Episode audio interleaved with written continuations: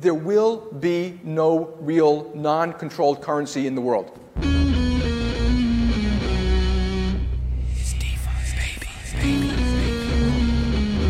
We're coming for you, banks. It's an exciting time to be involved in Bitcoin Cash at the moment. During that whole war of Lightning versus big blocks, like were, were we the bad guys? Were we be the ones that weren't listening? Fundamentally, we believe in markets, transparency, and tokenization. Come on, you gotta come stronger than that, you know, like.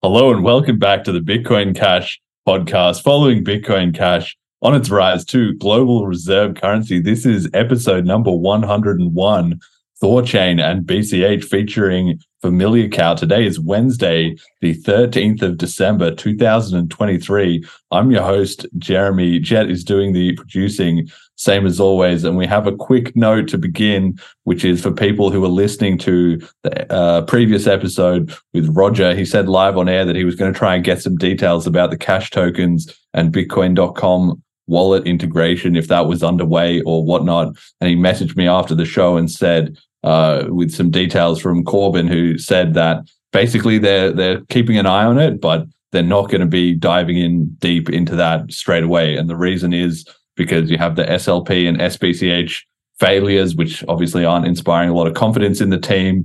The dev tooling for cash tokens is still really young. There's not a lot of price feeds for assets. It's not a lot of icons. The documentation needs work. They need to go out to millions of users immediately, and they're supporting five or six chains. So BCH specific features really have to be justifying any dev time that they spend on it. So they'll keep an eye on it. Maybe over the next six to 12 months, they'll get back into it or they won't. Uh, who knows? But the ecosystem can, I guess, plow on without them anyway. So I'm not too worried about it. Okay, our guest today is Familiar Cow, who is a Thorchad, a Thorchain builder and communications director at Nine Realms. Welcome to the show. How you get into Bitcoin? What's up, guys? Thanks for having me on. Yeah, I've been into Bitcoin for a couple years, probably since like 2015, on and off. Been like in and out. I think a lot of people get in for like number goes up, uh, which is like obviously pretty cool. And the was into that for a bit, and then you know interest kind of you know wanes and waxes. I saw some some new cool tech like smart contracts come into play, and I thought that was pretty cool. But um, you know, Bitcoin's always kind of had my imagination a little bit, like I, I think like a lot of us. So um, what, what's really kept me around and uh, you know made me made, made me stick around is just being able to trade Bitcoin without a centralized exchange, without a you know without that counterparty, um, and having some kind of trusted relationship between uh, you and whoever you're selling your Bitcoin to. So uh, obviously that that being Thorchain. So that's kind of what's uh, you know brought me around, and now uh, you know completely transitioned my life to, to focusing on on this and being able to trade Bitcoin in a, a the most trust minimized manner as you possibly can, and then building other cool stuff on on top of Bitcoin uh, to just eliminate trusted third parties, which I think is kind of all a, a vision that we're all pretty aligned with. So that's that's pretty much what I'm here for, just to make Bitcoin uh, more do more things than just you know be kind of a uh, pet rock, so to speak. the digital pet rock, yeah, that's a a frequent uh, pejorative that people do leverage against you know BTC specifically, and it's funny because it's like there's two groups of people trying to add more functionality to BTC, and one of them is the people inside the BTC community, and the other is the people outside the BTC community.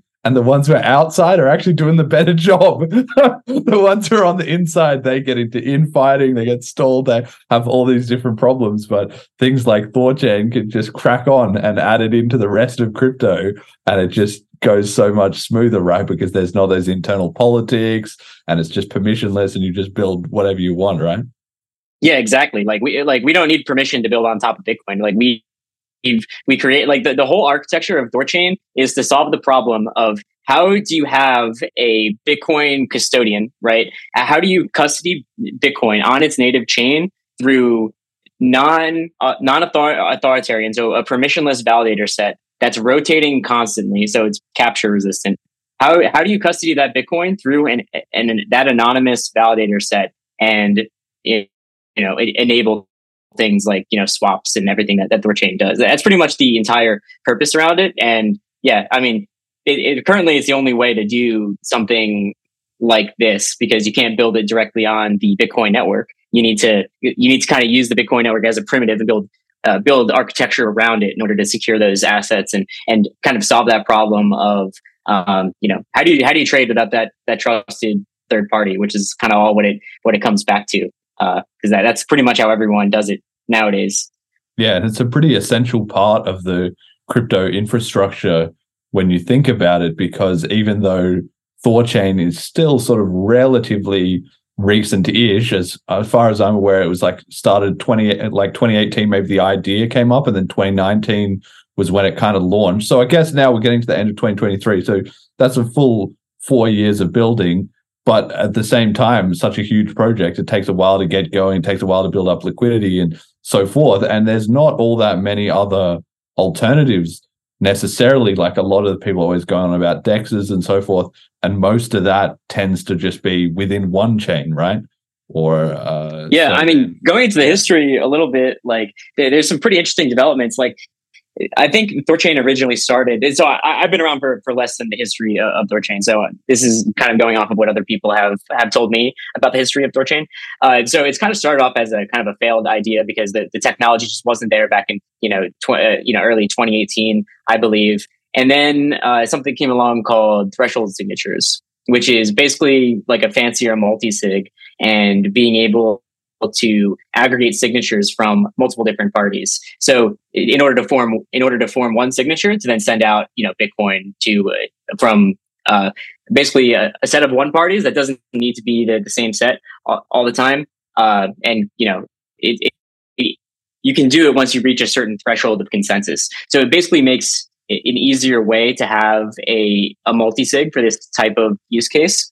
And that was one of the major the, the first major innovations that kind of allowed Thorchain to exist was the uh, the advent of threshold signatures. So we, we call it, it's called TSS. So if I say like TSS later, then that's what it's referring to. Uh, and yeah, we, we use this GG20 uh, TSS algorithm essentially, which makes it so you can have, uh, you know, 20 signers for uh, one Bitcoin transaction. As soon as 16 of them agree, then it basically is able to send out uh, Bitcoin from a shared vault so that that's one of like the core innovations that wasn't really possible, you know, back in the day, but now with you know a lot of advances in cryptography, uh, that's a more a more recent thing, and a lot of other people are leveraging that tech too. Uh, it's pretty pretty common in, in the space now, from from what I've seen.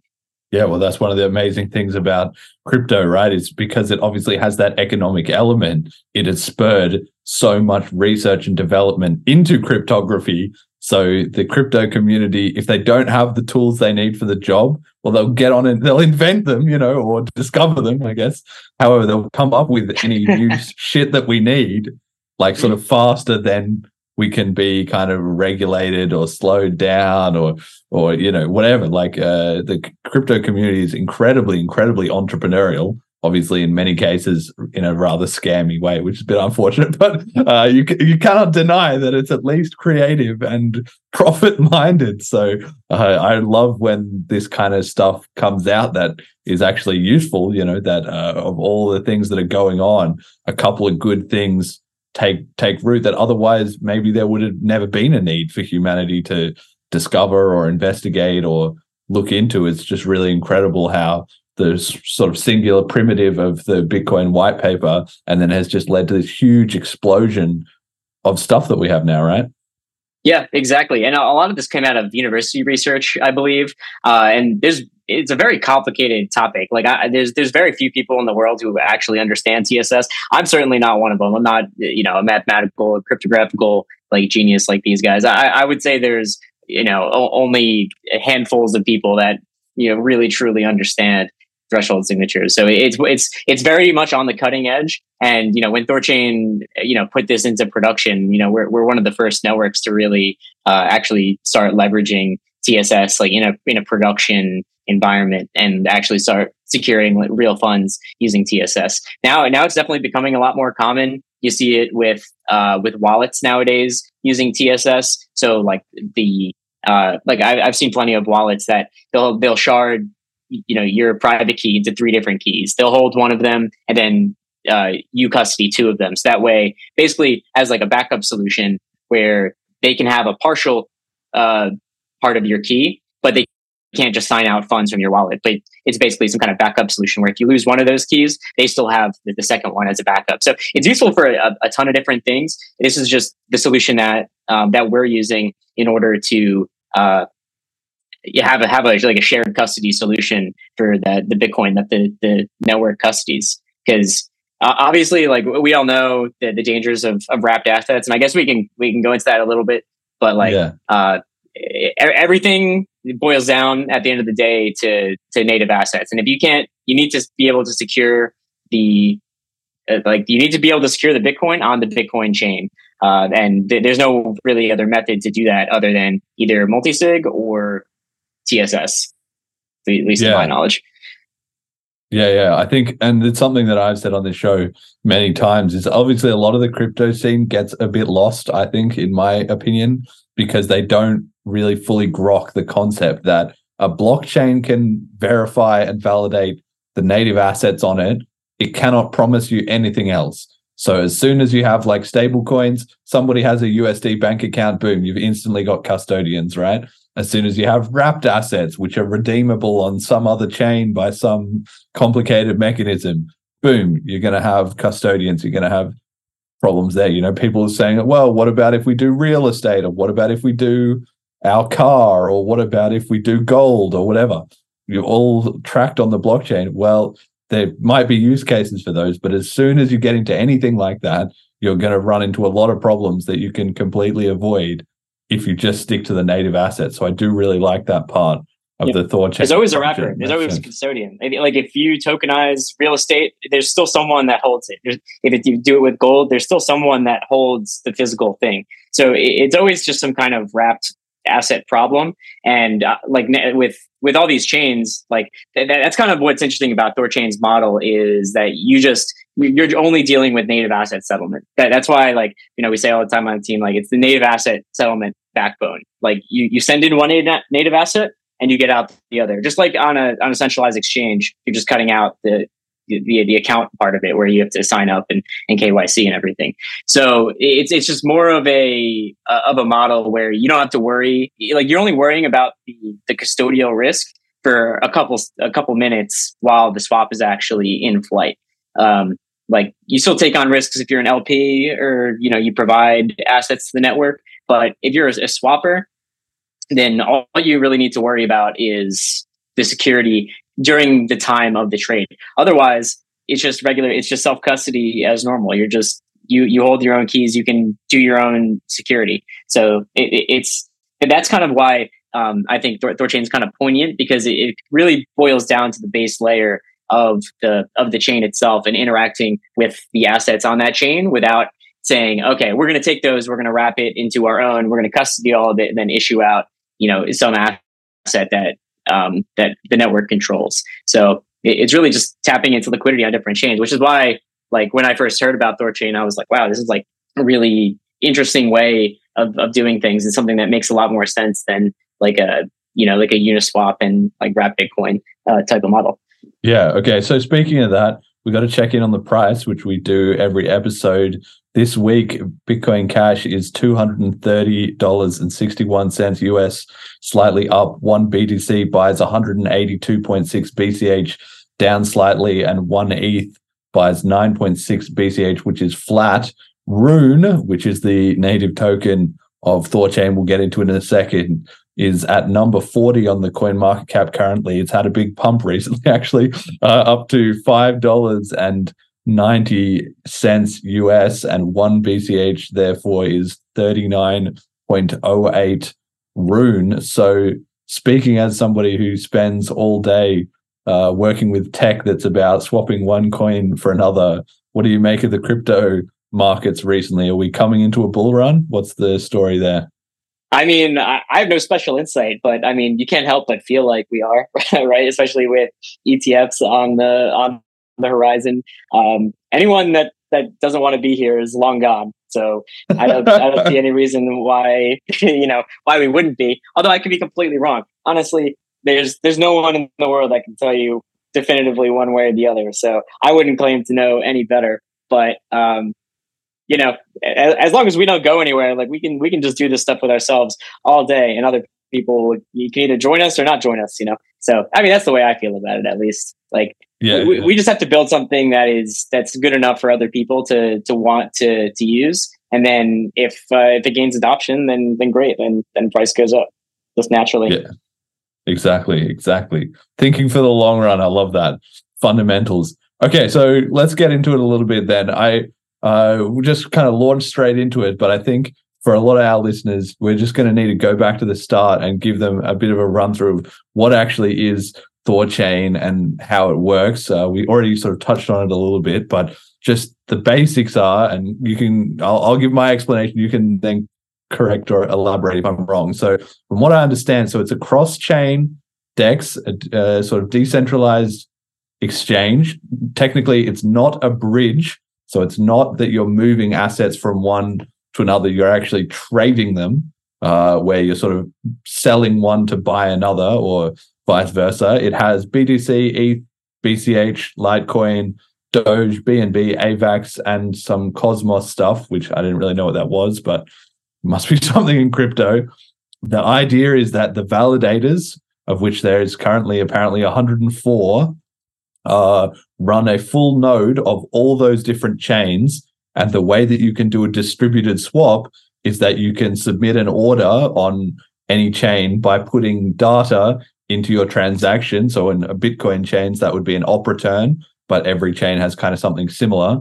And then the Thor chain nodes are watching the op- the blockchain, obviously, and they're watching those op returns. And when they see an order being put in, then they pick up on it, and then they do a swap of your coin A uh, for Rune to get uh, some Rune, and then they swap Rune for the other one on the chain that has the that the message is is going to and the address that it's going to on the other side, and then if you're doing a massive swap, you can also chunk it up into little pieces so that uh, even if there's not necessarily tons and tons of liquidity in the pools, you can still get a large amount through.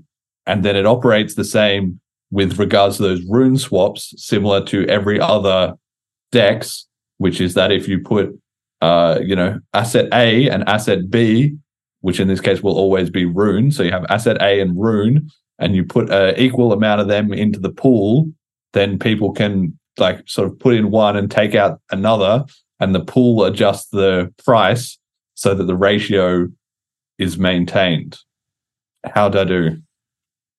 Yeah, you actually nailed it. I don't think I think you completely killed that explanation of what Thorchain is. I don't actually think I could do better than that. Uh, I, I think you did super good job. Yeah, so I mean, I, I'll just try and rehash what you said. Honestly, you did so well on that that I am super impressed. Uh, so yeah, Th- Thorchain is both a blockchain and a decentralized exchange, and it it just does native asset settlement. That's its primary purpose. So y- y- you're right. Every single one of the Thorchain nodes, which there's 104 of them. Uh, I'll take your word. Who for that. runs those? Uh, so th- those those are run by different anonymous node operators. They have to put up a very large stake of Rune, and that's part of the economic security of the network we can talk about. And oh, and Yeah. if, if I get too deep into any of these topics, kind of reel me back in a little bit because I might, you know, there's a lot of intertwined topics that I might get. Yeah, Just just go for it, mate. This this audience is pretty hardcore in Bitcoin Cash. Okay, so you're talking to the the tech heads here. Just go for it. for sure. So yeah, so uh, so Nine Realms is is a uh, is a node operator for Thorchain. Uh, there's plenty of other active node operators. There's a whole community of them. Uh, we have a Discord where node operators can publicly uh, you know talk with each other, and that's where that's where everything goes on. So the the whole point is for the node operators to be as um, you know anonymous and and capture resistant as possible because they're the ones that actually control the funds on on the network. Um, so yeah, so there's 104 nodes. There's there's less uh, actual operators than there are nodes, but um, you know that's that's just the way that the the network functions. So there's there's 104 actual nodes that um, that that basically run the entire network. Every single one of those nodes, they all have a connected you know Bitcoin blockchain, um, full full node, Bitcoin Cash, every single connected chain. So I think you mentioned you mentioned all of them. Uh, there's there's UTXO chains, so that's uh, you know Bitcoin, Bitcoin Cash, Litecoin, Dogecoin. There's EVM based chains, so there's uh, Ethereum mainnet. There's Avalanche. There's Binance Smart Chain, um, and then there's Cosmos based chains, which is Thorchain itself. So there's Rune. Uh, there's Binance Beacon Chain, which is the old Binance chain that we still have, and uh, Cosmos Hub, which is Atom. So th- those are all the chains that Thorchain runs. So every, every single one of those validators, they they run the Thorchain node itself, and they also run every single one of those nodes. So they observe the state of every single one of those chains, and then they use threshold signatures to essentially create an address on every single one of those chains. So it says, "Oh yeah, this is the our vault on Bitcoin Cash," and um, it is constantly each, scanning. Each node does. block. Hang on. Each node has Yep. their own uh, deposit address. No, um, so the network collectively has a couple deposit addresses. So there's, I would say, there's probably either three. There's the, between three and five Bitcoin Cash addresses that the network holds at any given moment. So the, the nodes come together in groups of about twenty uh, and form a, a, big party, essentially. So it, it uses threshold signatures to have shared custody of that one address. So uh, I think there, there- there's between three and five. It's it's probably four addresses right now. It could be five. Um, so it essentially is constantly scanning those those three or four addresses to say, did we get any new coins this block? And it's like, no, continue. So Thorchain kind of exists on its own time, but every single block is always scanning every single connected chain to see if it received any coins. And then, just as you said, it, it's looking, it's constantly looking for memos that are attached to those uh, th- those inputs in- into its vaults. And the memo, it, which is you know an op return for UTXO chain, it goes through the a smart contract router on the EVM chains, and then in Cosmos chains, it's just a, a memo. That's I believe that's part of the transaction types. Um, there's the memo embedded in it, and it's a and in that memo, the user puts in, "Hey, take this um, Bitcoin Cash, um, send it to this Ethereum address. Make sure I don't get any less than this amount." And essentially, so it, it takes the, those coins and then it swaps swaps them for Rune. Rune is the liquidity and security asset, which we can go into later. Um, and and it's an important part of the design that, that Rune exists. Um, so everything is swapped to Rune, and then on the other end, Rune is swapped to the other coin. So Bitcoin Cash to Rune, and then from Rune to Ethereum, and then the Ethereum is sent out on the Ethereum blockchain. The nodes come together and they say, "Hey, this transaction is valid. Everything looks good. Let's come together and uh, sign out this amount of funds that we all agree upon to sign out." And then the the funds are signed out, and they observe that they did it, and everyone says, "Good job." And that's that's pretty much the life cycle of a, a transaction uh, on Thorchain for for a swap. So you're you're in and out of native assets. So it's literally just an AMM that runs on its own blockchain that observes everything going on to every connected chain. Okay, so there's there's no no mining, right? So it's proof of stake with staking the rune to run your node. Yes, exactly. So one of the core features of Thorchain is economic security. And that kind of goes back to the problem of like, how do you secure the Bitcoin between anonymous rotating parties without it being captured in any kind of way? So in order to become a Thorchain validator, you have to put up massive amounts of, of rune. I believe you need around 900K rune in order to bond in at this moment. So you need a lot of rune in order to bond in. And also every uh, in every pool, everything is paired with Rune. So it creates this relationship between how much is at stake by the validators and then how much is secured on the external chains.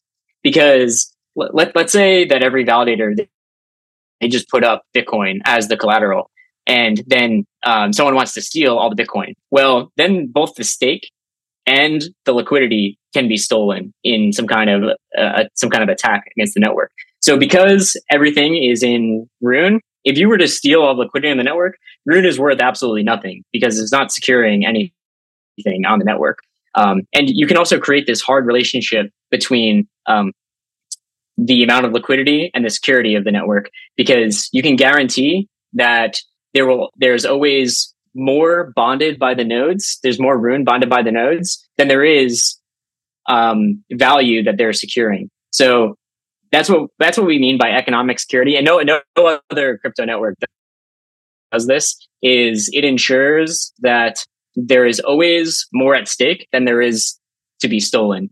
Uh, so it's always more profitable to play by the rules of the network and to properly validate blocks rather than to try and collude. Because even if you were to run two thirds of the network, if you were to um, you know try and Sybil attack the network and buy up all the rune, um, and you, you put you put up that much put up that much rune, try to steal everything in all the vaults, you've just lost more money by doing that because you just lost your entire rune stake, which is now at zero because you just stole everything from the network.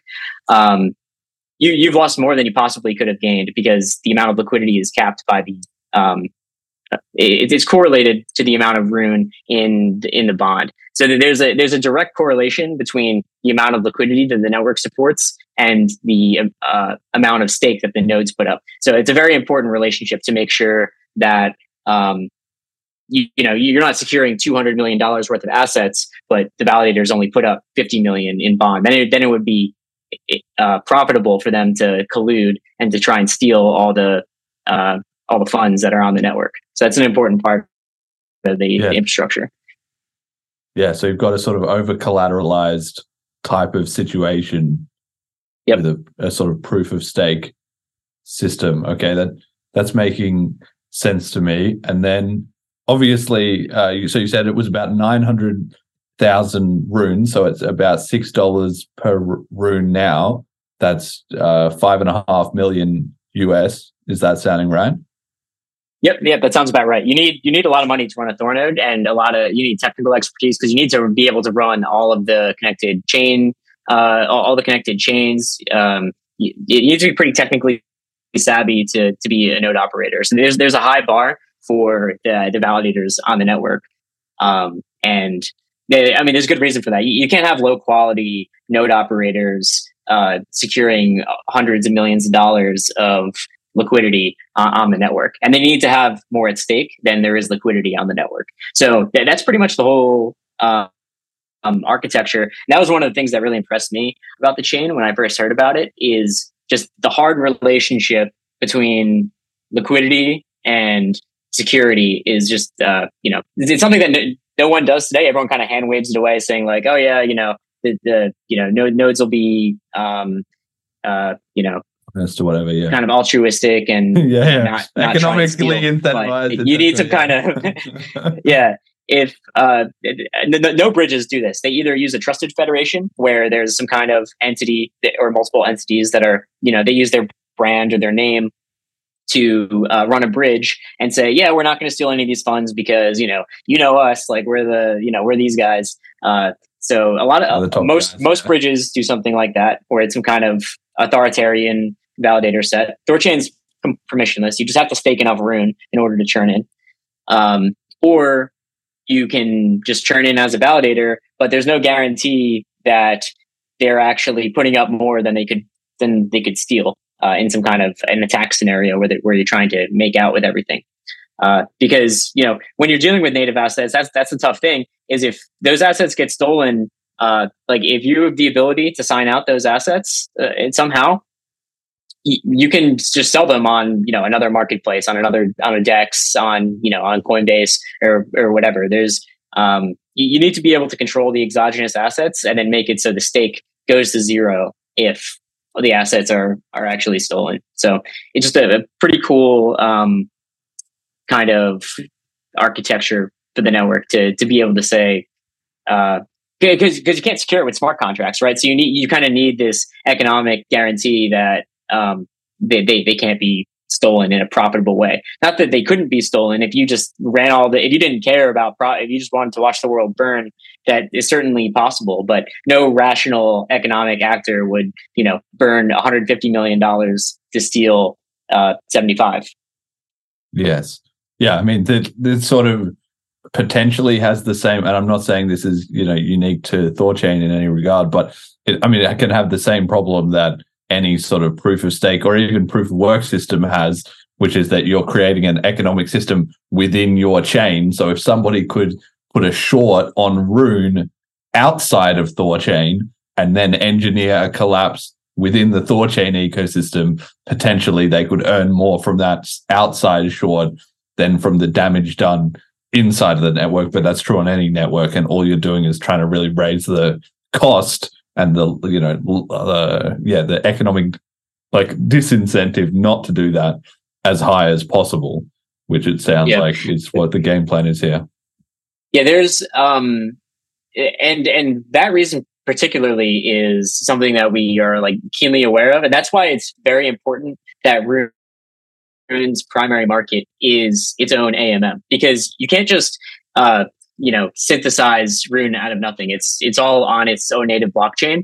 So if the primary network for for for Rune liquidity is always on the chain itself, which it is today, and that, that's why we don't export Rune or like send it out via IBC or wrap it and you know put it on a. We, we, like we don't do things like you know try and get centralized exchanges to list it. Uh, we, we don't we don't care or nor do we want that. It's not actually it's not advantageous at all to the, the chain uh, for for for Rune to be listed everywhere. It really doesn't matter. Uh, it, the the best place, the most productive place for it is in the network. And you know, you could you could you, yeah, you could probably short it on Binance, but how much there's there's nowhere near as much liquidity on Binance as there is on Thorchain itself for the Rune asset. It's you know um, two orders of magnitude, may- maybe a little less than that, but two orders of magnitude like the most liquid exchange for the asset. So it's really important that the chain itself and the AMM is the most liquid place because otherwise you could potentially do some kind of attack like that where you know you short it on uh yeah, you, you short it on the centralized exchange that all the liquidity is on and then you steal all the assets and then you know then, then you've made a huge then you made a huge killing but if the primary market is always the the AMM uh then it's would be incredibly difficult to engineer an, an attack like that and if you are doing that you're with some KYC entity on some centralized exchange anyway. Like there's there there would certainly be no way to get away with something like that without people knowing. I don't know. who you are. I don't, I don't think I, I don't know, but get away with that. but Uh, we've seen a, we've seen a lot of people get away with a, a lot of shit, but this is a this is I do like this is does seem like a very clever system. So the real question then is what's the issuance policy of the rune, and especially historically, where did it all come from, right? Because for something you know, it's like any a lot of these networks get started with a huge stack in the hands of some foundation or whoever who are then basically calling the shots from there on out what ha- how did Thorchain do its initial distribution and ongoing issuance?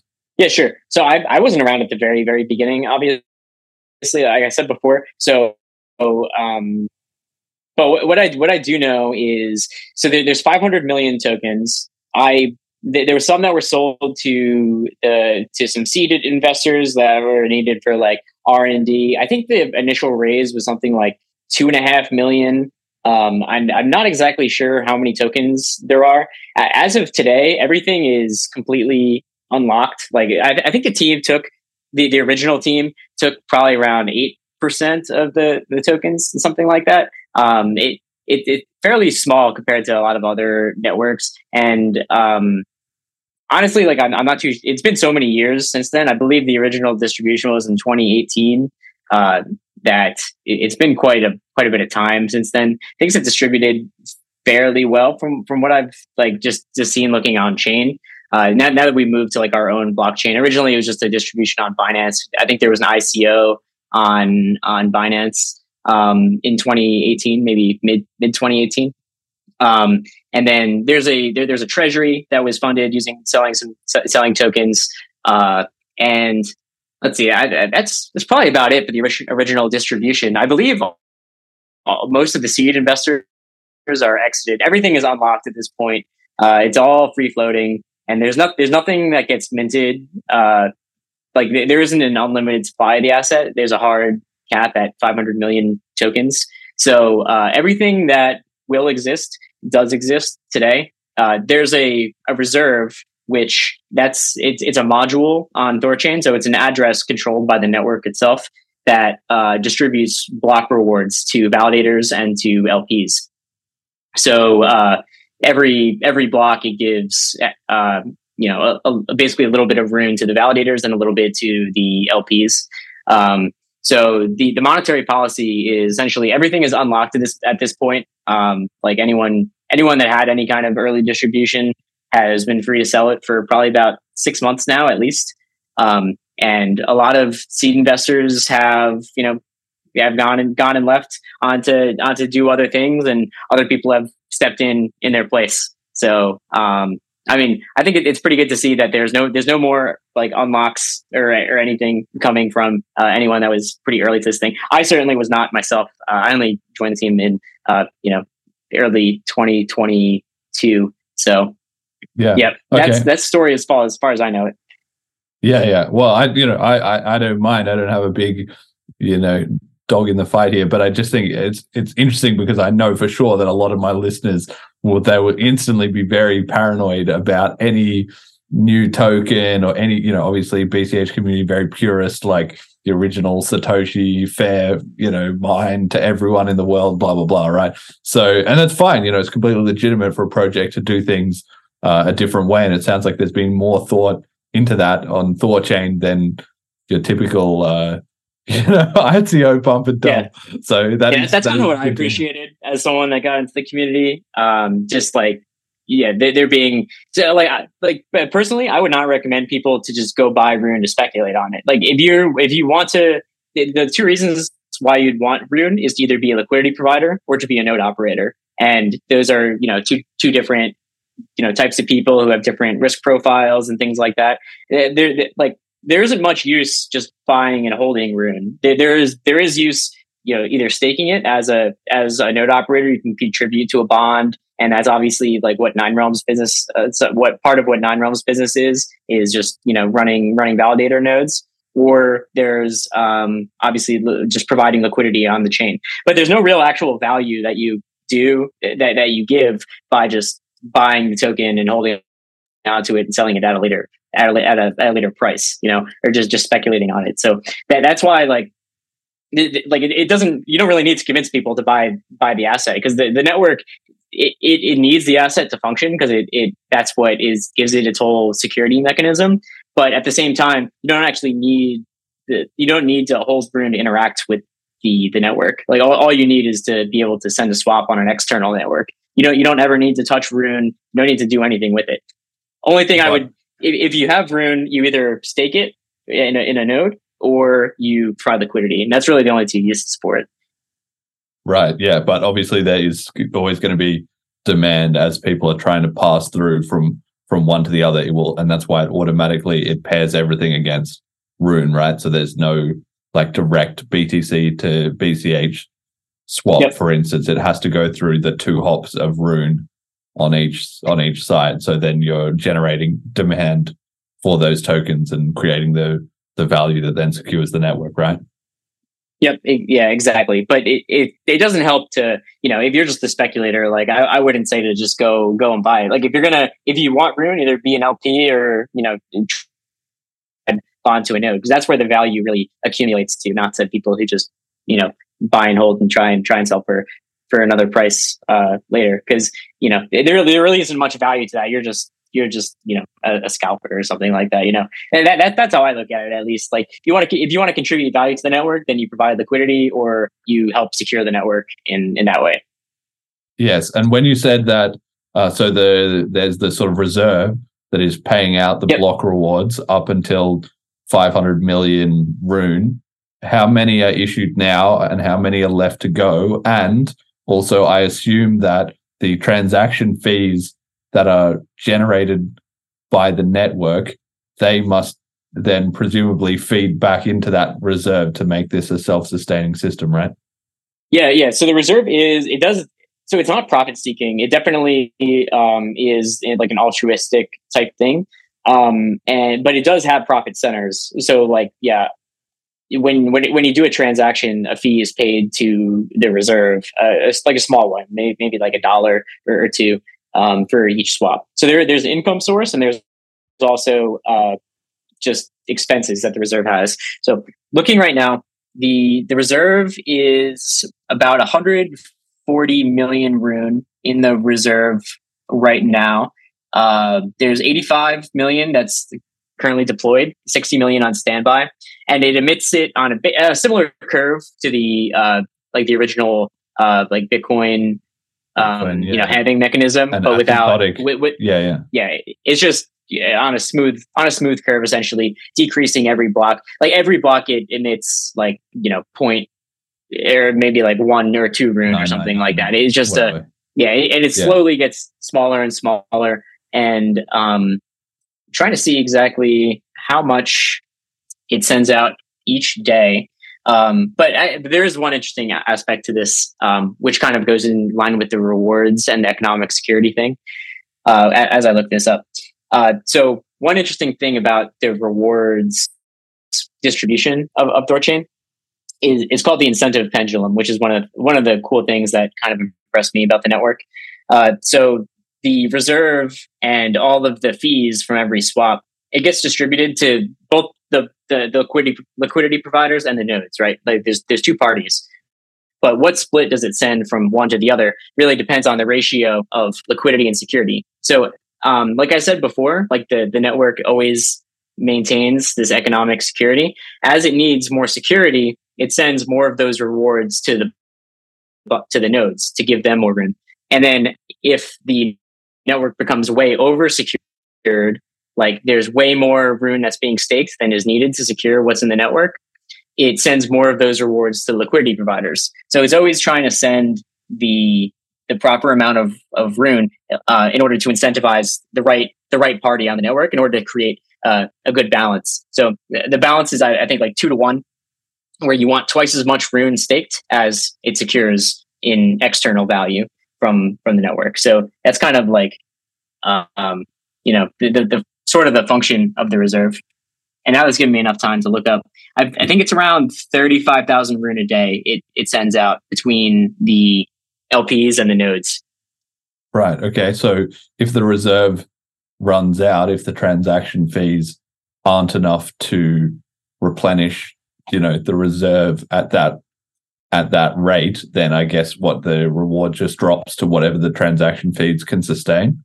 Yeah, essentially. So the, the right, like for the past, you know, two three years, the reserve has been slowly trickling down. So it, uh, like the, let's see, like a year ago, January 2022, the it was giving out 43,000 rune per day, essentially between all the different parties. Now it's down to 33,000, and it, it's going to slowly asymptote to in, until it gets to the point where the income is equal to the expenses. Yes. So um, it, it'll it'll continually go down until it eventually reaches that point where you know things just kind of balance out naturally. Yeah, yeah. No, this it does seem like a very clever and well thought out system because when you were saying about balancing the security, you know, the LPs versus the the validators and making sure they get the right amount of capital, the obvious question to me was, well, where are you going to get a price feed? Because you can only calculate the value of the security if you if you have a price feed, but the price feed is kind of built in because you already know the ratio for each of the assets that the rune is uh, in the liquidity pools with. So you already have an inbuilt price oracle for your rune token against each of those other assets by default. So it actually ties together quite nicely without needing a, an external input in that way. It's it's clever, yeah. Yeah, Yeah. that's one of the cool things. You don't need an oracle; it's just the ratios between everything. So you know exactly how much security there is in relation to the external network, the uh, external assets. So you can say, we know we have twice as much rune as there is worth of Bitcoin on this network, without ever having to know the actual price of Bitcoin in dollar terms. You can just know the, the different ratios between the assets and just Yeah. derive everything. Yeah, yeah, very, very clever. And recently, the rune price has been skyrocketing. I mean, you were saying don't speculate on this, but uh, it seems like either people have been, and/or the network has been getting a ton of traction recent, recently. What's the what's the story there? What's going on? Yeah, I mean, there's been a lot of traction recently. I mean, I, there definitely is speculators for sure. Um, I wouldn't recommend speculating on on any of this stuff, but um, there definitely is. But there's been a lot of adoption coming recently, mostly because of one feature that was released called streaming swaps, which you kind of alluded to earlier, where um, essentially what the network can do is split up a big swap for you into multiple smaller ones to get less slippage. So in uh, so essentially you can fill liquidity demands over like an hour or uh, you know a couple minutes rather than in one instant. So if you're if you're doing like a million dollar swap, uh, you know in a in a five million dollar pool on Uniswap, or, or, some other AMM, you know you're just going to get screwed. Like you, are going to get absolutely eaten alive. You're going to get barely anything out of that trade uh, just because of slippage. You're just going to get like it's not going to be good.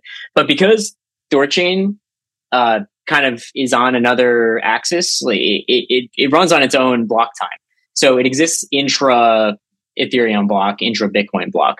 So essentially, what it can do is break your big trade up into you know a hundred smaller trades and say Let, us put a little bit through right now and then you know arbs can come in and rebalance the prices and then it does you know another little bit in another block and then another little bit in another block. And then by the time your your trade is filled it just broke up your your trade 100 times. It batches that all together in one outbound and sends it to you.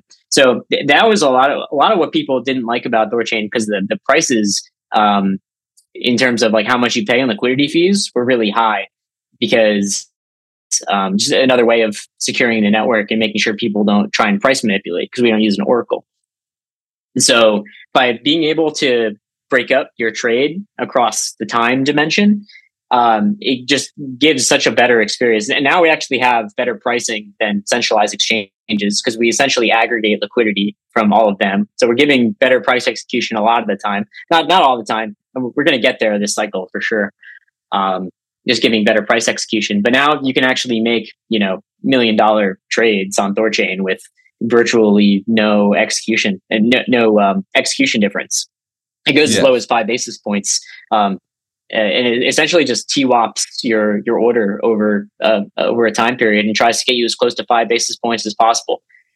And uh, you know, ARBs can come in and rebalance, and everyone's pretty happy now that you can make big trades. It's uh, it's a lot easier for people to um, you know kind of take take the pill and, and swallow it a little bit and and actually make trades on the network rather than just using a centralized exchange and saving a little bit of money. So when was this uh, streaming swaps released? I, I'm going to say August. Okay, all right. Because I'm I'm just having a because the to give the viewers some uh, context. So the price chart is in July uh, Rune was at 95 cents. Then by uh, two months ago, by middle of October, it was at about a dollar fifty or a dollar sixty, and now it's up near six dollars. So it's essentially quadrupled in that in that two months, probably as a result, or at least you know, partially influenced by the release of these streaming swaps in August. That that that timeline that all checks out uh, things take a little while to build hype. So yeah, I guess you must have been seeing huge growth in the community and the surrounding hype and excitement. How's that been for the project, and where do the the Thor Chads right is the Thor Chainers, the, yeah. the the B caches and the Thor Chads. Where do the Thor Chads hang out? What's the main spot? Yeah, um, so th- there's a couple different venues. Um, a lot of where the like the core dev community is is in the Thorchain developer Discord. Um, it's a great place if you just want to be a fly on the wall. Um, it's it's a pretty low low noise, high signal space where all the developers and people that um, actually build Thorchain go. Uh, it's where the, the node operators um, go to you know see what's what's the latest. Um, and Nine Realms team is is all there. Um, so that that's definitely the the highest signal place to be. Um, and everyone's welcome to just come be a fly on the wall and see what's going on. It, you know, we, we all build in public. Obviously, Thorchain's fully open source. All the nodes um, can talk in there. There's actually one interesting thing that to just to bring up. Every node has this thing called make relay, where they can just do a command make relay, and it, it sends an anonymous message into the de- developer Discord. So nodes can actually, um, you know, have conversations and talk fully publicly uh, and but in in the discord so so nodes can actually post messages like oh i'm getting errors on on this or um, you know so people can communicate with nodes in in a way that is not like some kind of private like setting where people can like collude but like or you know do things behind the scenes but like some place where literally everyone can you can just join this discord and and just see what you know see what they're saying. Um, and that's that's pretty much where everyone in like the the, the community itself is. Um, and yeah we have like tendrils kind of reaching all out because thorchain itself is just is just infrastructure. Uh, so it's not like i mean there, there are a lot of super nerds who are um, you know they call them Thorchads that are like really into the infrastructure uh, of of this whole thing but really the the end user of Thorchain is whoever uses the projects that uses Thorchain. So like Trust Wallet as one of the big examples. Um, they all their their swap service is powered by by Thorchain. Uh, upcoming uh, Ledger users being um, you know Thor, Thorchads of the future um, using Thorchain's infrastructure. So it's like the, the the user the Thorchain's goal is to be that kind of invisible backend infrastructure that you don't really need to know what it is. You don't need to know how it works or anything like that. Uh, your the whatever wallet or app you use just uses it in the back end, and you can just make your trades for basically no slippage without ever having to make an account. You just send the coins, and it, it's just done. So um, I'm, there, are plenty of people that use it now without knowing it, and there's going to be way more people in the future that use it without knowing it. So, but the main place is on on Discord, Twitter, everyone hangs out on Twitter. So uh, if you're on Twitter, definitely follow the, the, the Thorchain handle. Um, you know, there, there's some noise, but you know, it's always it, it's pretty informational. Uh, informational thing. I do I do Twitter Spaces too with the uh, with the Thorchain handle, so uh, you know people can come hang out in there and talk with some Thorchads and ask questions. Do, come hang out, do whatever. Thor, Thor, uh, Twitter and Discord are the two best places. Okay. All right. Cool. And what is the sort of project uh, governance, especially in light of how do you decide which chains to add, right? Because there's all obviously 20,000 different crypto coins. Not all of them are actually even separate networks, right? But you have to be monitoring in this model. And the more chains you add, the higher the burden on the node operators who are already, it sounds like, having to do a pretty titanic effort to maintain up to you know 10 or more different individual nodes running at any one time and like so how does the chain decide firstly what what to work on or what protocol upgrades to add and secondly which chains to add into this whole schema yeah so it's all done by the node operators the, the node operators literally are the network and that, that's something i probably didn't understand early enough is just that you know the node the nodes are the ones who process all the Thorchain blocks. They they read all of the external chain data. They're they're the ones who you know take on the monetary risk of Rune. They need to make sure they're always securing more than than what's on the the network uh, externally. So the, the nodes are the end all be all of governance, and uh, we, we have a process called uh, ADRs, which is architectural design record, where nodes can you know submit um, you know, big architectural changes. A lot of it's done by the, the Nine Realms team. So by us, because because we're a major node operator on the network, and we do core development for Thorchain as well. So it, it's a collaborative effort between Nine Realms, between some of the OGs who've been around since the beginning, people like like Chad Barraford, um, and then there's some other community contributors who contribute code to the protocol.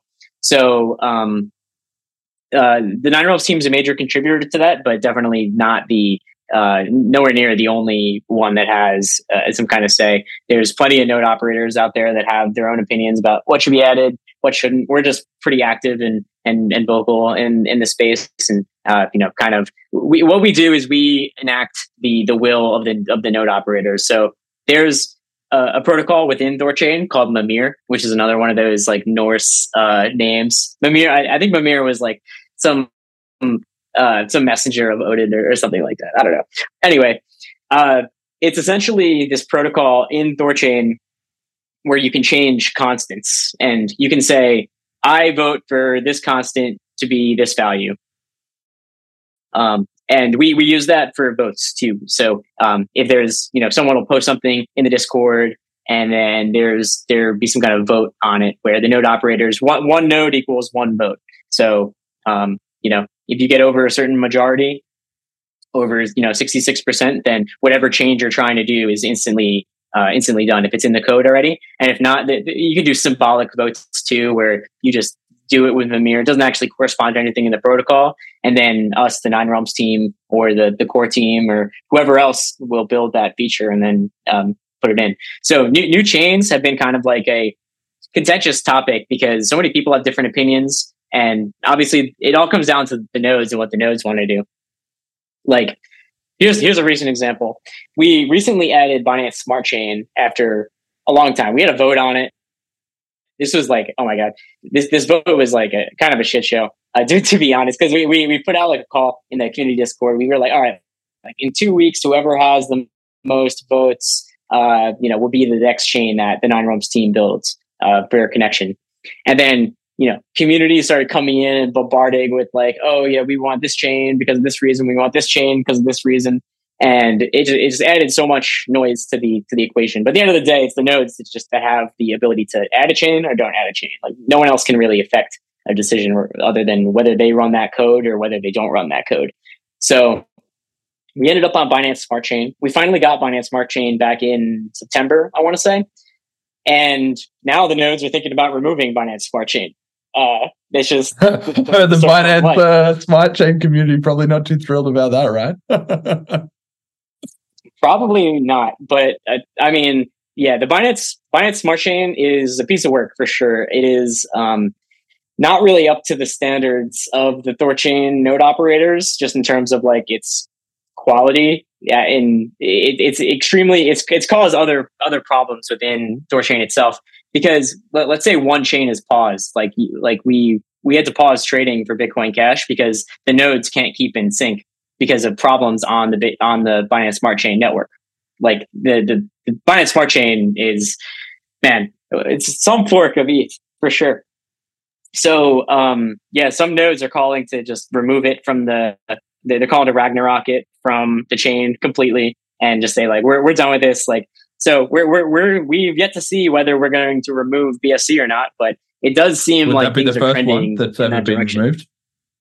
Uh, no, you might have heard of something called uh, Terra. Ah, Luna. Yeah. It's something we, we we removed in the past. that that right. caused a lot of other issues in the past as well. That that was the unanimous decision to remove that chain, uh, obviously. Um, and actually, post rug, post yeah, rug, post. Um, yeah, that that was implosion. Yeah. post collapse. But um, so what actually happened was because the chain itself was being DDoSed essentially, the nodes couldn't keep up with the tip of the the, the Terra. Um, so, know, in order for chains to run properly, they need to know what's going on at the instant of the of the tip of that network of what's happening on that block. So, because the the the nodes were running so far behind, and this is literally a problem with the chain itself, and this is something that like most other people don't really have to think about. Um, is just like if you're not up to date, you you can't keep trading on that network in a safe way because you could just you could send people out funds and not know that you sent people out funds and you can cause a lot of problems with with thorchain and you could you know lose lps a lot of money. So the chain itself will automatically pause trading for that chain if it gets out of sync and it just can't agree upon what block it's on where the transactions are. So i think we paused or the chain itself paused Luna trading, probably around like 30 bucks or something like that. So we actually saved LPs a lot of money by by the chain itself not even being able to keep up with the with the Ragnarok of of Terra Luna is you know, we we actually were able to help make sure that LPs just didn't lose every cent that they had just you know by dumping trillions of of Luna into the into the pools. We were able to just process withdrawals at that at that price and then give people back some rune rather than just giving them back nothing essentially. So it's not the first time we've had to, had a chain removed, but it is it would be the first time we we would remove a chain if this happens. It, we no one's voted on this yet, but I've heard some right. uh, you know like our our node operators and, and nine realms we uh, are against big uh, big, not Bitcoin Cash against a Binance Smart Chain at this point, just because it's just such a you know terrible chain to, to operate. Well, see, this is yeah, this is where you know I again I also kind of quite like this element to the system, right? Where so the Bitcoin Cash network benefits by being part of ThorChain, not only because it's obviously available for Bitcoin Cash users, but because you guys will run all your node validators will run a Bitcoin Cash node, thus strengthening our own network, right? So Yep.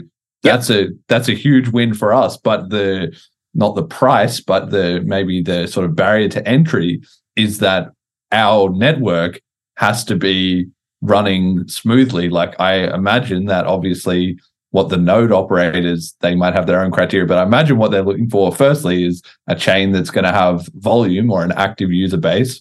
Secondly, a chain that they want to use. I imagine you know they have their own opinions on crypto, and if they like a certain one, they're more likely to want to add it. And then thirdly, not to be a pain, like you're saying, if your own network is not you know holding up is I don't know, making stupid up updates or becoming unmanageable or untenable in some way, then that will reflect in the node operators being more likely to either not want to add you or kick you off. So it's kind of encouraging on both sides. The the the what do you call them? The not the host the networks that you're hosting essentially are the ones that are making your life easy and also being valuable, providing value in terms of a lot of people want to swap with them. And then on the other hand, that also symbiotically benefits the networks themselves. That's that's a really cool element to this. Yeah, I didn't think about it that way, but uh, 100%. And yeah, if, if you're hard forking all the time and doing last minute updates and you know last minute last minute hard forks and stuff like that, like all the time, like Bitcoin Cash is, and having unstable uh, unstable infrastructure, then it's it's likely that we can't run your like we, we can't safely run your your chain right? Like a centralized exchange they have the ability to do that because they can they they make the rules right? They, they can say oh yeah you can just um you know they, they can pause they can pause trading you know whenever they want they can they, they can they can change the rules to make it so that they're they're always going to come out on top and, and win uh, and be able to provide a, a, good service. But Thorchain really needs to rely on the node data that is being sourced. So if your if your node data is terrible and it's unstable and we can't run it, then it, it can't be you know we can't use it for the chain and it, it causes other problems. So like if Bitcoin Cash is halted, we can't um, we can't add new validators onto the network so like like we can't um, send all of our funds to to new addresses and, and churn the network, which we we normally do every three days. I think it's been paused for um, you know a, a week or, or, two at least, um, just because of Bitcoin uh, because of the BNB Smart Chain instability.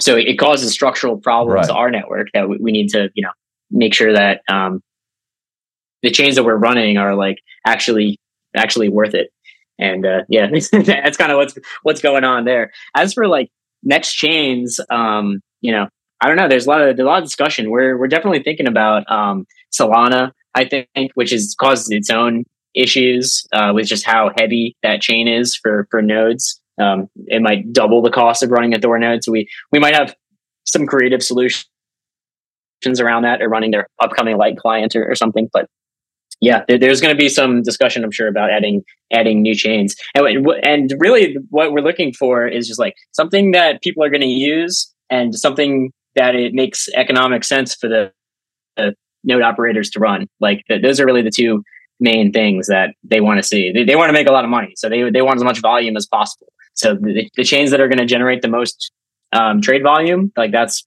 that's what's going to be uh, added. And if it's if it's terrible and if it costs too much and if the node sucks, then it's going to get kicked out.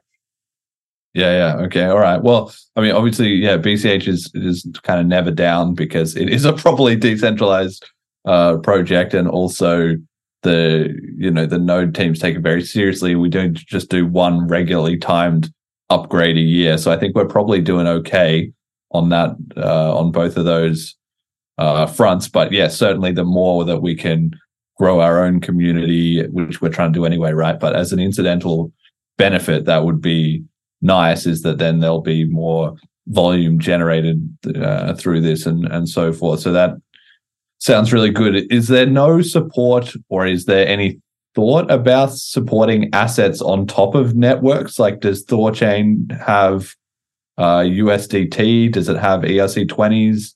Or might it have uh, cash tokens, which is what the BCH community has now? Is there anything involved in that, or is it just the base layer assets or the native assets? Yeah. So for the, I so um, there's, there's kind of three different types of networks that are on Thorchain. EVM networks, they do have tokens that are like we, we do have ERC20 tokens for uh, for Smart Chain, for Ethereum, and for Avalanche. So yeah, you, you can for, you, you can just add a pool for any um, any ERC20 token on Thorchain. Uh, it, needs to be whitelisted in Thor nodes. So you need to you know put in a, a PR if you want to um, get like uh, your token whitelisted. But um, you, you can essentially just add whatever ERC20 token into it and make a Thorchain pool out of it.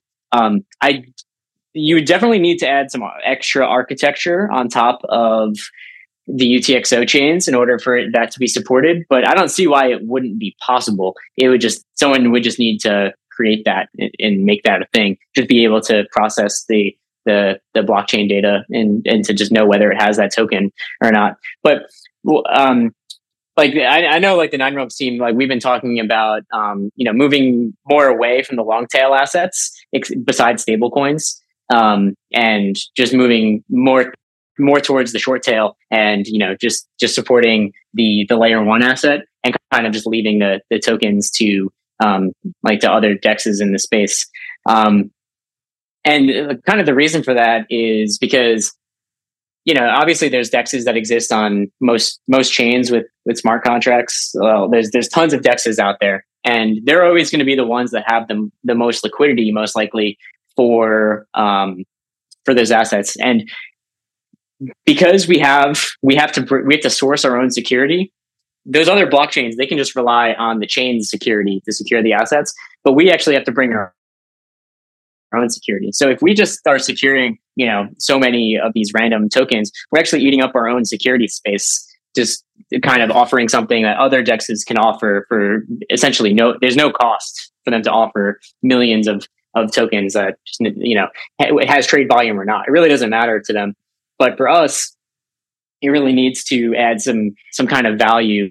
So stablecoins do uh, because obviously there's lots of trade activity that's associated with those, and we um, there's some other reasons too, which we can we can get into, like our own uh, stablecoin slash stablecoin oracle that that Thorchain has under the hood. Uh, but okay. yeah, we're, we're kind of moving to focus more just on the the short tail and get to the long tail assets through something that we have called DEX aggregation, where Thorchain can essentially sign a transaction out of Thorchain into another DEX or in from another DEX and make a make a swap. Um, so that's kind of the more of the direction we've been going towards, rather than just saying, "Oh yeah, we'll just do everything on our chain." We're totally fine just saying like, "Hey, we're here for the most economically significant aspects of it, and then tokens, you know, those someone else can do those where they don't have to worry about security.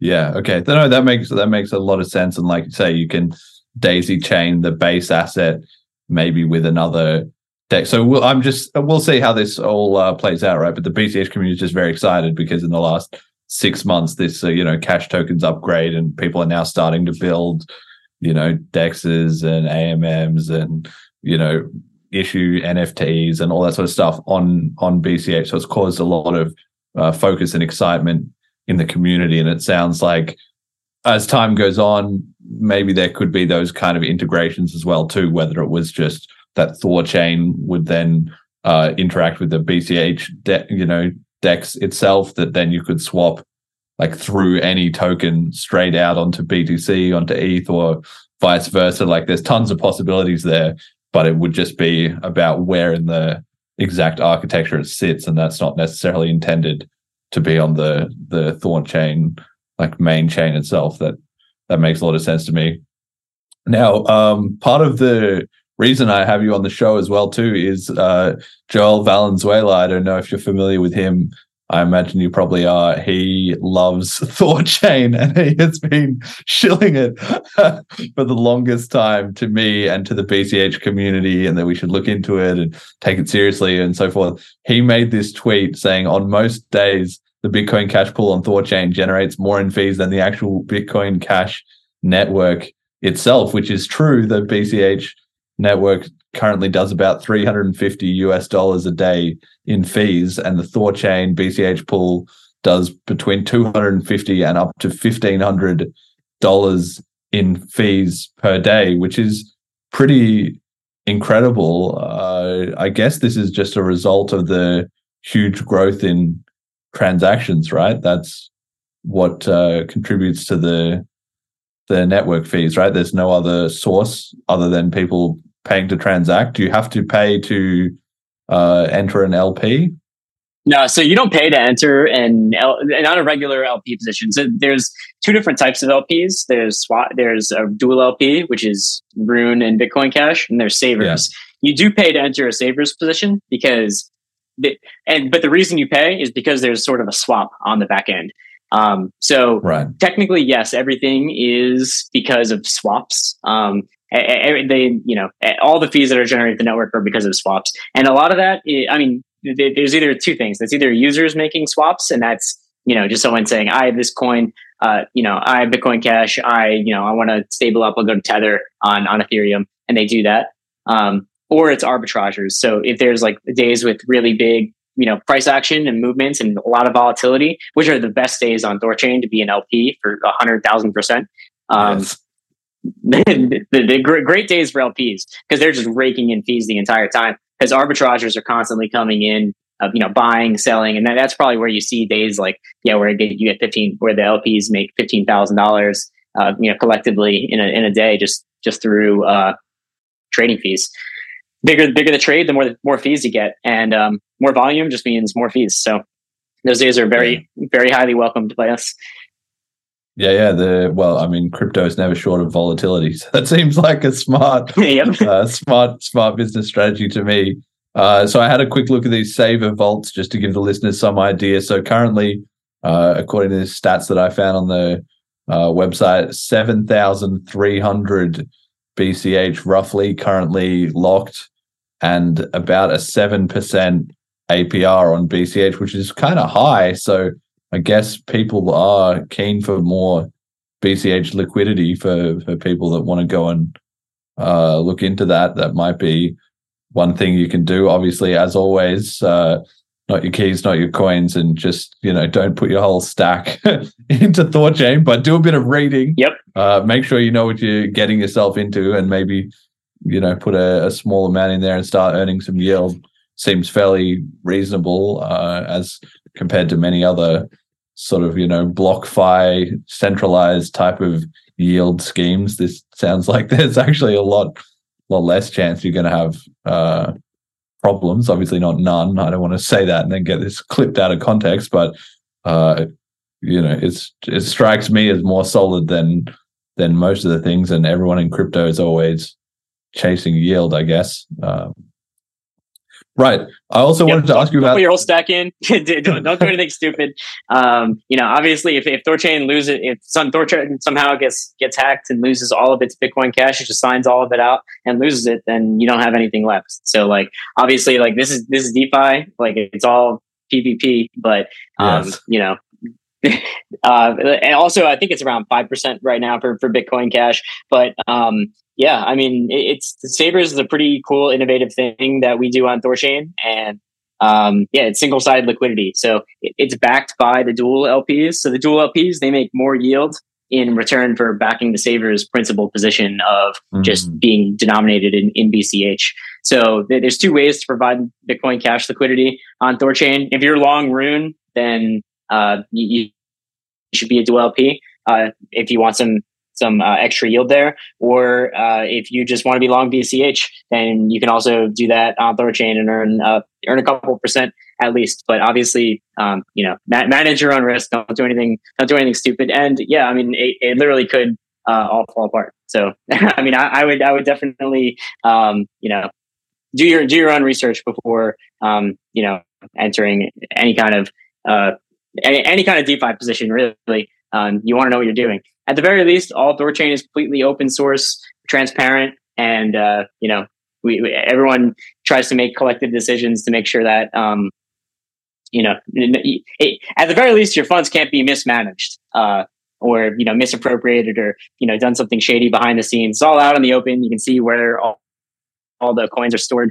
uh, and the addresses and the nodes that secure them. So, yeah, Savers is a pretty damn cool thing, and uh, hopefully we'll we'll see that kind of replace the you know the black box centralized um, you know yield centers where they just loan out your coins. At least with this, you're you're providing liquidity towards it towards the DEX. So yeah, pretty yeah, cool nice. innovation, Yeah. but it, it's still still a very new thing. It's only a, a, a year old at this point.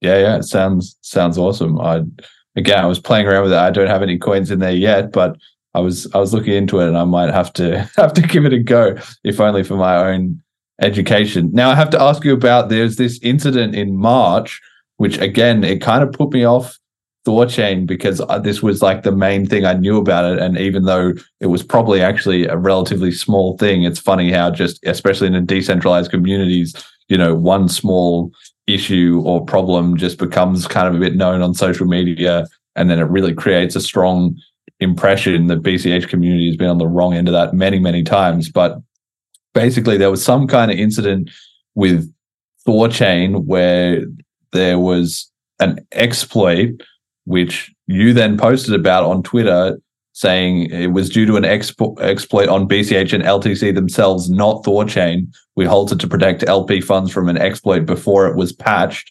But then, uh, you know, the BCH devs looked into it and found that it wasn't uh, an issue on the on the BCH side. And then I wasn't really clear how that was all resolved or what was sort of the end goal of it. But it kind of came off that like the BCH community is very particular, very picky about being sort of like accused of missing bugs or or things like that, especially when it turned out that it wasn't actually the case. Can you comment on this? What what happened here? Yeah, yeah. So I, I- don't 100% remember exactly the all, all of these incidents, right? And I, I know I did tweet that, and I did, and I, I remember getting getting a lot of shit from people, which I probably deserved, to be fair, because uh, you know I'm not a like I, I'm somewhat technical. I'm not a, I'm not a dev or anything like that. So I'm, I'm also um, you know trying to parse what other people say and then commu- communicate it in some kind of fashion that other people can understand that are kind of like like ourselves uh, just just to know what is going on. And i believe this was an issue it, it was not a issue with bitcoin cash itself. It was an issue with the way that thorchain essentially interprets things on on bitcoin credit uh, on bitcoin cash and on litecoin. It, it was an issue with the uh, with the utxo bifrost. So for some reason it didn't affect bitcoin. I do not know why nor i, I don't think i would understand these things. Um, but um, it, it was some kind of issue with the UTXO chains on on Thorchain, and the, just you know, I it, it may have it may have been some kind of vulnerability that you know would allow you know something something else to happen that would that could cause a loss of funds. Um, and th- these things are very technically complex, and I definitely don't pretend to understand them. It's just my job to interpret what other people say and communicate them. So I don't always do a hundred percent amazing job of that. So my apologies if I caused any fun to anyone unnecessarily. Uh, sorry about. Yeah, I mean it kind of boils back to the problem of just like we we rely on on the chains that we um uh, that we source data from to have accurate information. And if like if there's some kind of problem with our implementation or the chain itself, then that's uh, a, a vulnerability that could affect the LPs. So like obviously, um, like in, in light of some kind of issue coming up, which um, you know th- these issues happen from time to time. They're definitely not uncommon, and uh, yeah, they they come up on centralized exchanges all the time. You just don't ever see or hear about it because there's no reason for anyone to share that type of information.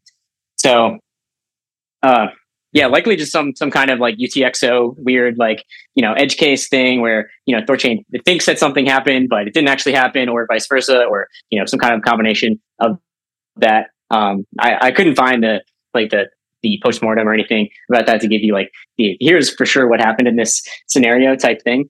But um, yeah, I mean some some some kind of combination of those of those factors all played into that, and just my own poor communication skills, which uh, you know it happens from time to time.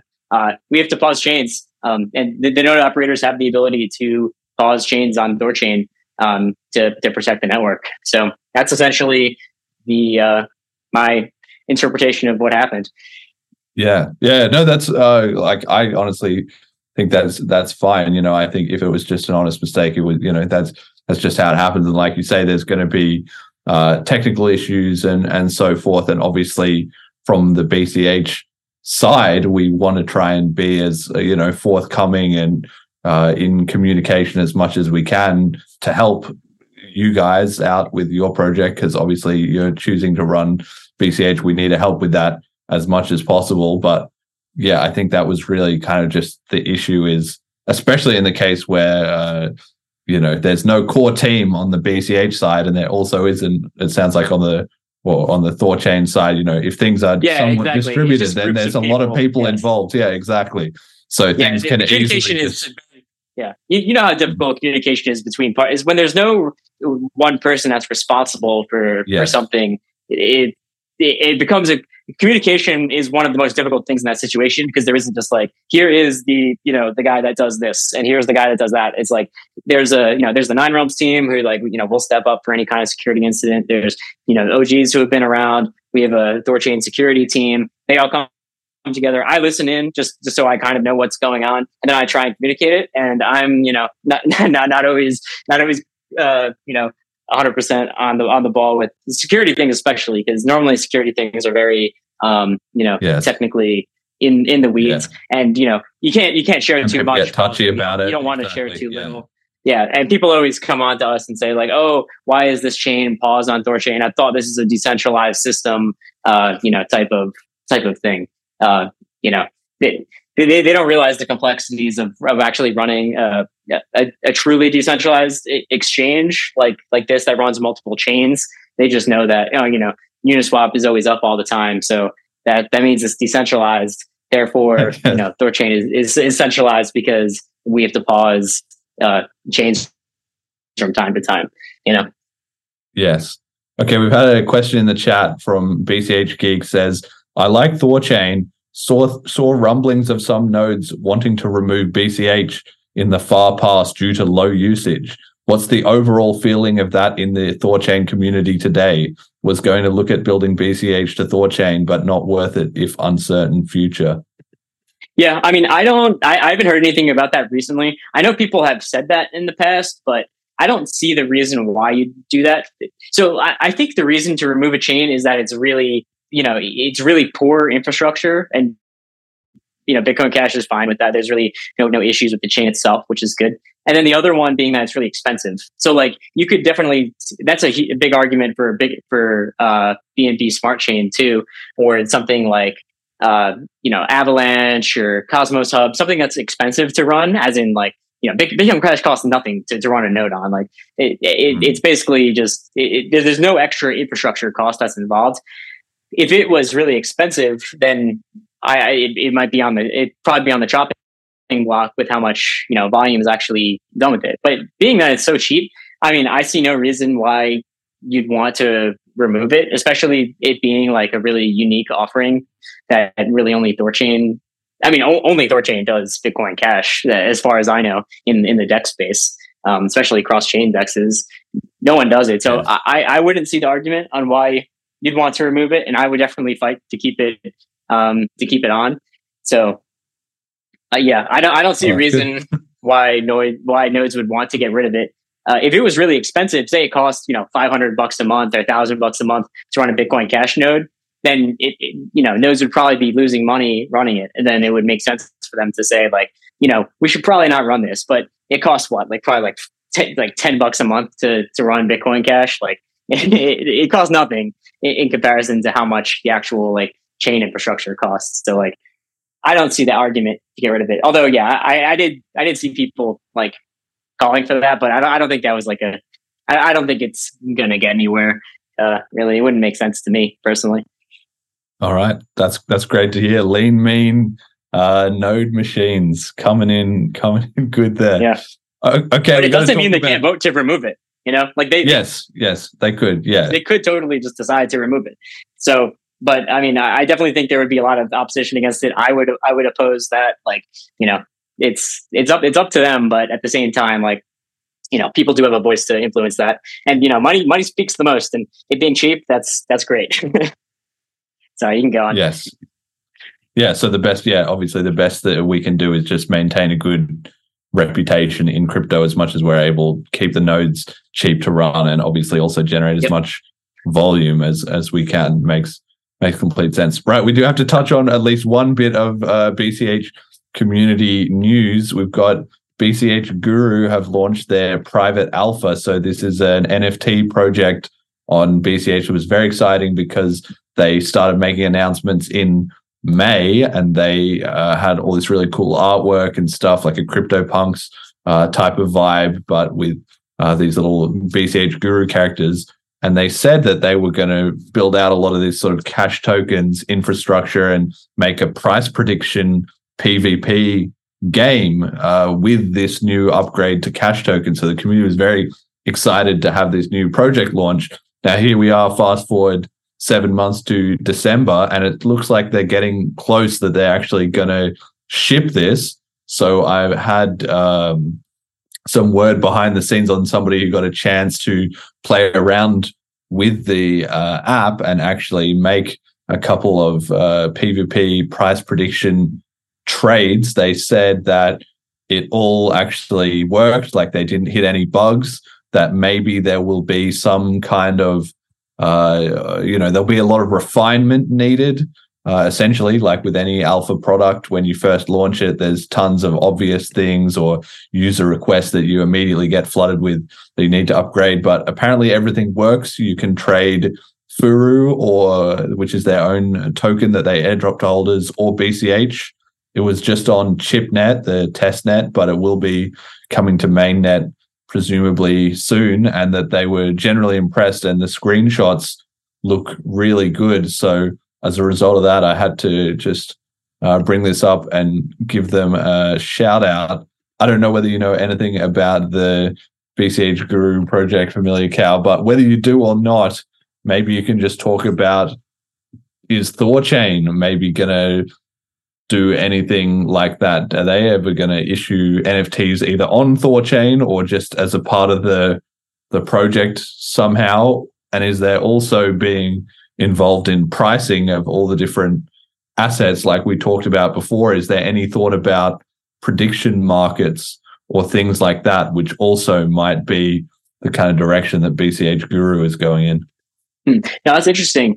Um, like I think the Thorchain team, we're we're pretty laser focused on just nailing the the decentralized exchange, and you know there isn't much appetite for adding much stuff beyond that. I've definitely you know had a lot of cool ideas and stuff that you could build kind of on top, and yeah, the, the reaction is definitely just like just perfect and hone, tune the machine of you know of what this is, and try and get it to um, you know, as, as close to feature complete as possible. And then that's it.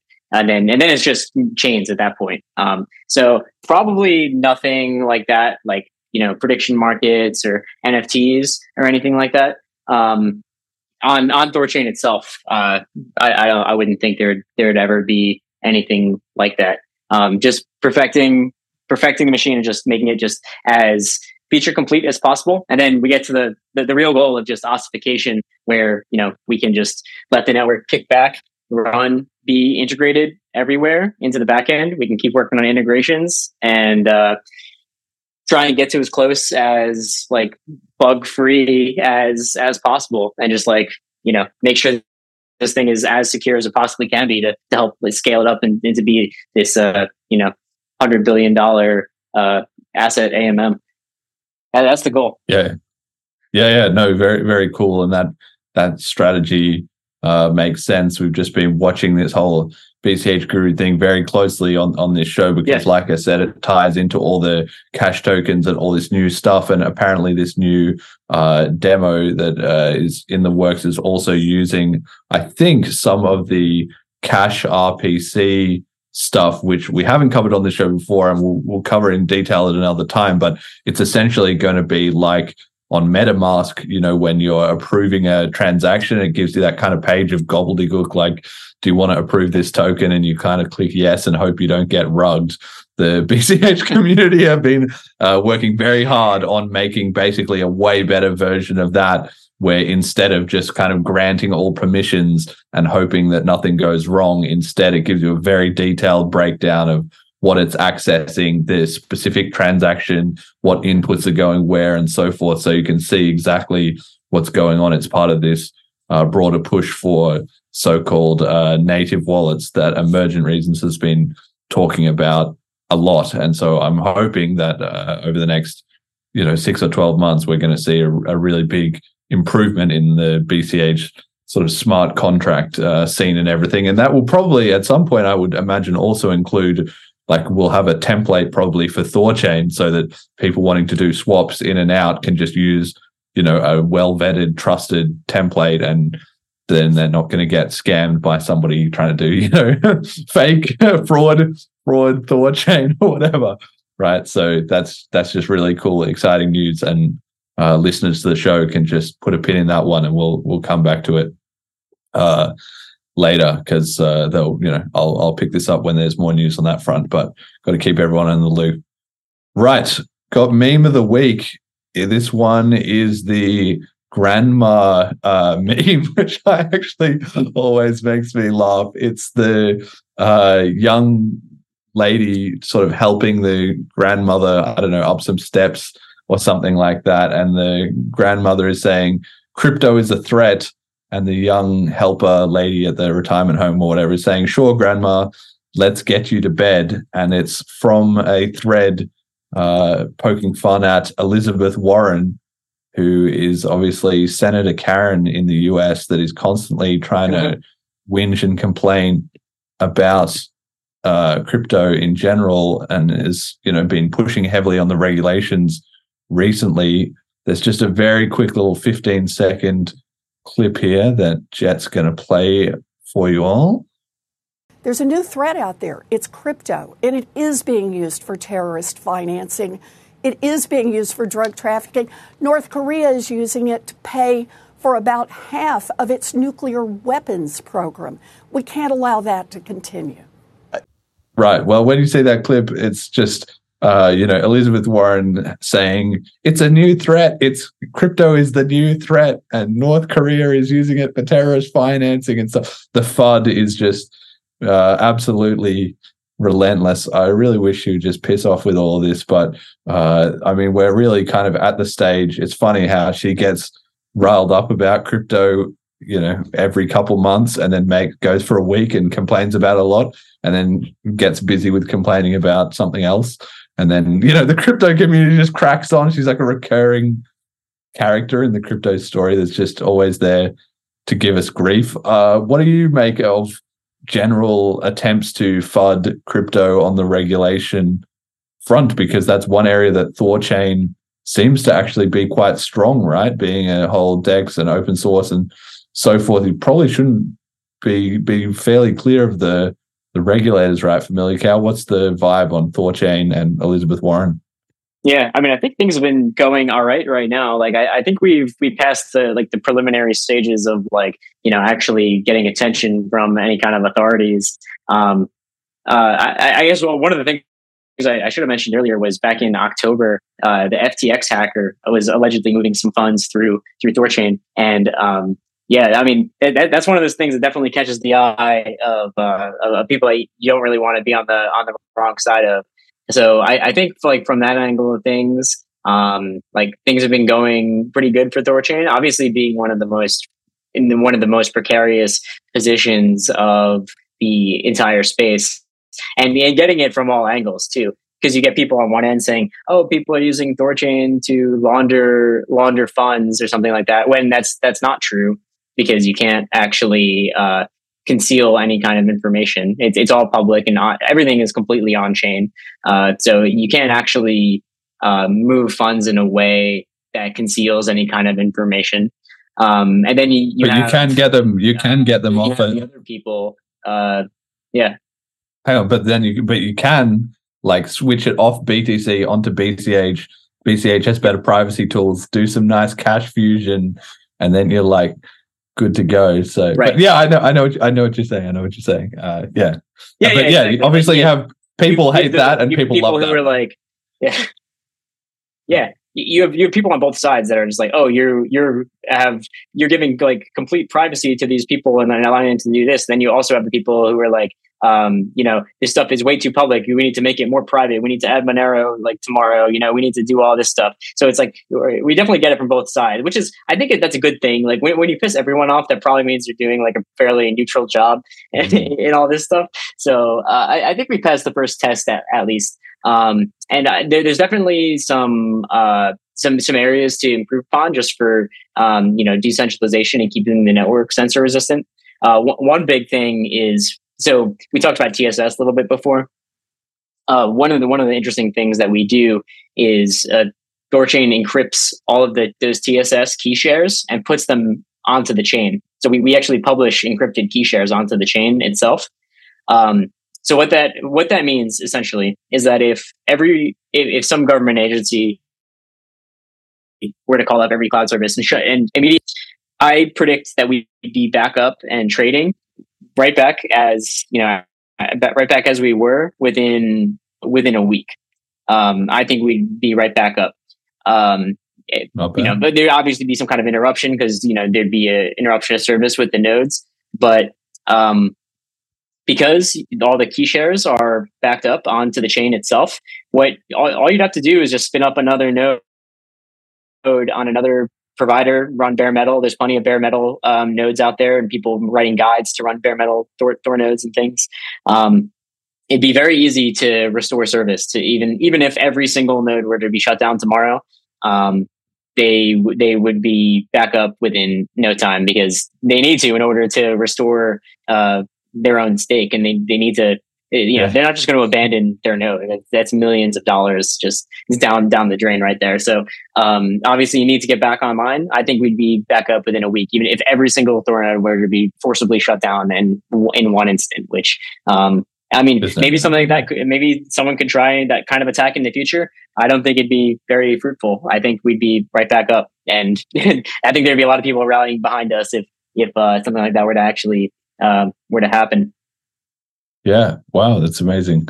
Sounds good. Obviously, yeah, censorship, uh, resistance, and resilience to attack it's going to be more and more important because one way or another, as time goes on, vulnerable projects eventually they they get exploited, whether it's the Terra Luna style economic weakness or speculative stuff, whether it's government attacks and regulation, whether it's hackers, like whatever it is, you've kind of got to be able to to handle it all to last in the the brutal free market of crypto.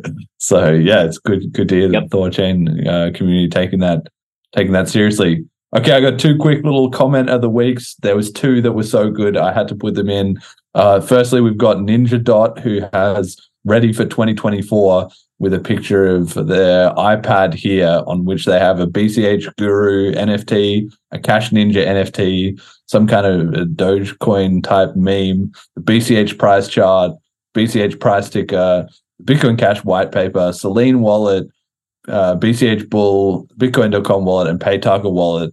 That is looking like the BCH uh, Fanatics type of iPad there. So I just saw that and it made me laugh. It's like, yep. And the green background, of course, obviously. So this is uh, some real commitment to the cause we got going on right there. And I think showing off how much the scene is improving and diversifying.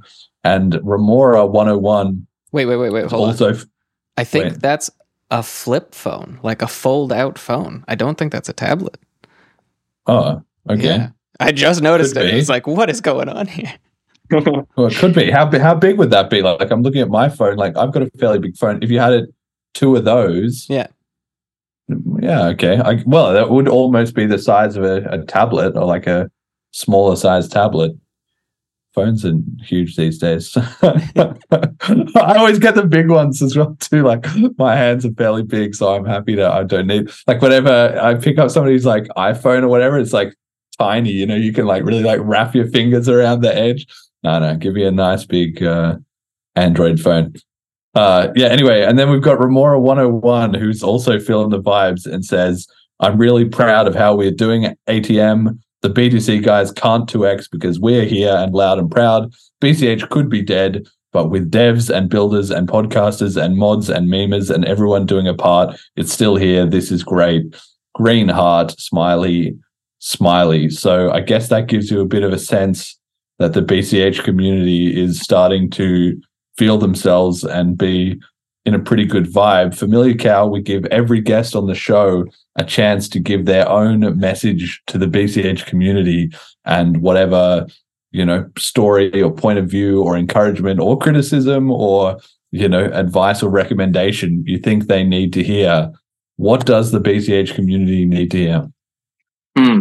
I mean, that's a good question. I mean, I don't have anything like super specific. I say, like, I mean, obviously, this is going to be my my perspective. You guys just definitely uh, try out um, try out swaps with uh, with Thorchain. You can you can trade your stables in, you can trade your shit coins in, do, do whatever you want, or, or, don't do it. I, you know, honestly, it really doesn't matter. But uh, it's pretty cool being able to like uh, being able to trade without some kind of you know uh, central entity that you need to make an account for, register, just send coins in, send it out. Like just give it a shot. There's a bunch of good places to do that. Um, Edge Wallet is a great one that I think a lot of users, uh, um, a lot of Bitcoin Cash users use that wallet.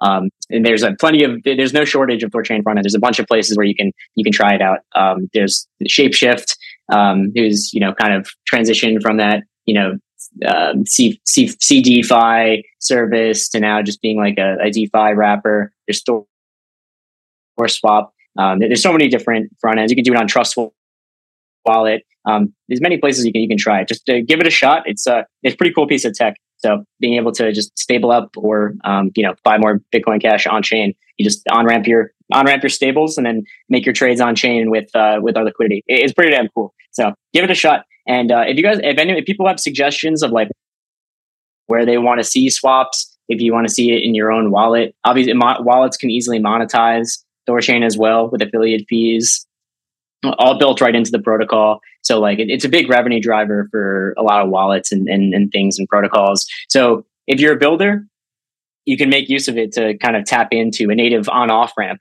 to your own app.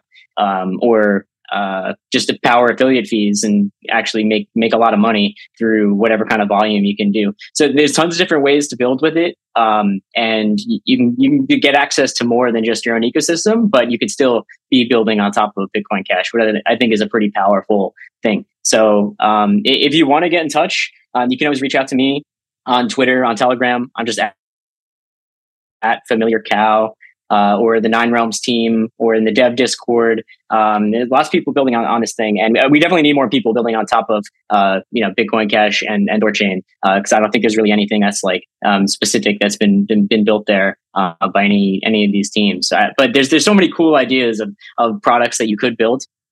I think so. We give a lot of support to all these integrators. whatever we can do to help uh, definitely just let us know. We like we want to see apps gain adoption, and we want to see you guys do a bunch of volume. So, uh, yeah, just feel free to get in touch, and uh, we'll help you out however we can.